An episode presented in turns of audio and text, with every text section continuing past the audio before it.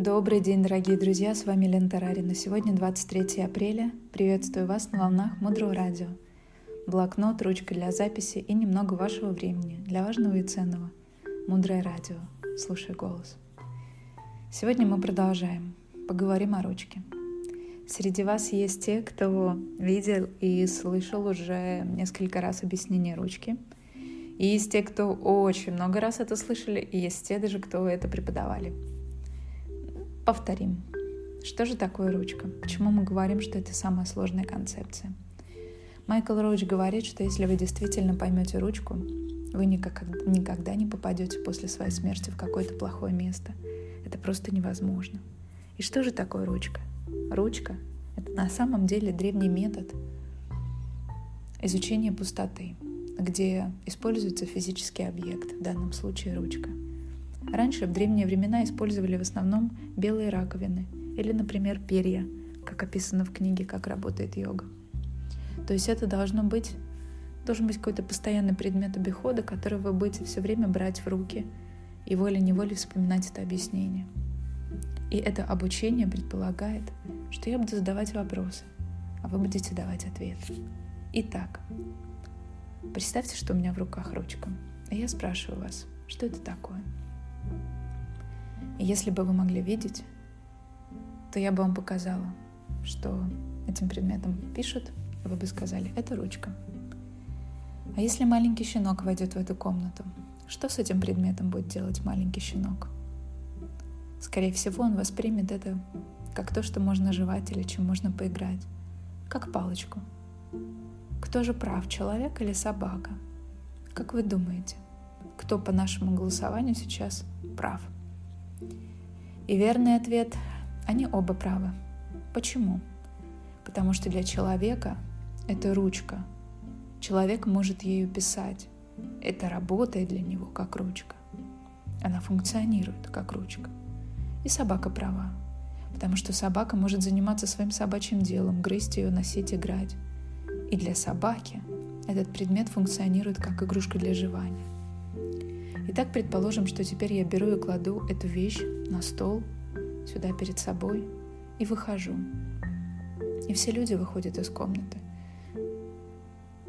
И все собаки выходят из комнаты. И вещь остается на столе. В это время, когда в комнате никого нет, чем является эта вещь? Ручкой или жевательной игрушкой?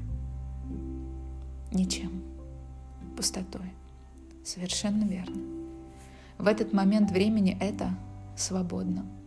Оно может стать чем угодно, как пустой экран. В это время это не то и не другое. И это именно то, что мы имеем в виду, когда упоминаем эту важную древнюю идею о пустоте.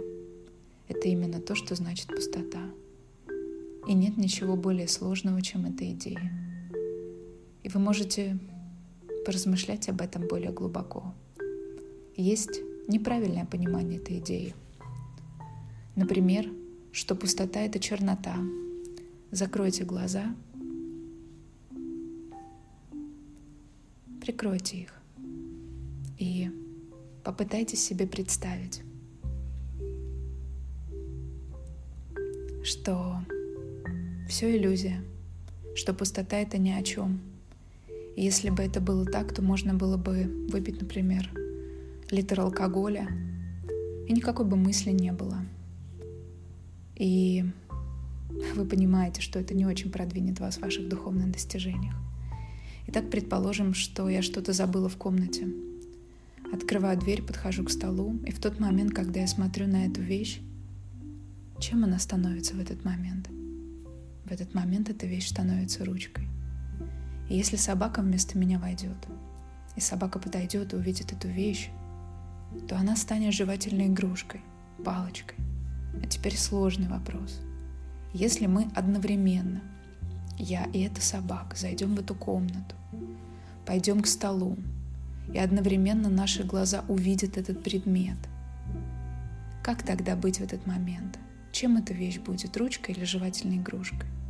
И тем, и другим. Да, это будет и тем, и другим. Почему? Почему это будет и тем, и другим? И Ответ – потому что я могу писать, а собака может жевать. Но это нас приводит к тому, что одновременно в одной и той же комнате, в одно и то же время существуют две реальности. В этот момент, когда эта вещь замечается мной и собакой, она становится одновременно двумя реальностями. Для меня ручкой и для собаки игрушкой. Подводя итоги, мы сегодня еще раз услышали, может быть, кто-то впервые, и это счастье, о пустоте, на примере ручки, которая сама по себе пуста, когда рядом никого нет, и становится одновременно и ручкой, и игрушкой, если рядом есть и человек, и собака. И это очень глубоко, и так работает все в нашем мире. Дальше глубже. Оставайтесь с нами на волнах Мудрого Радио. Мудрое радио — это благотворительный проект, созданный под вдохновением дорогой Марины Селицки. В шапке нашего профиля прикреплена ссылка. Все средства, собранные на этом проекте, будут направлены на строительство Международного образовательного центра Наланда. Мудрое радио. Слушай голос. С вами была Елена Тарарина. Спасибо.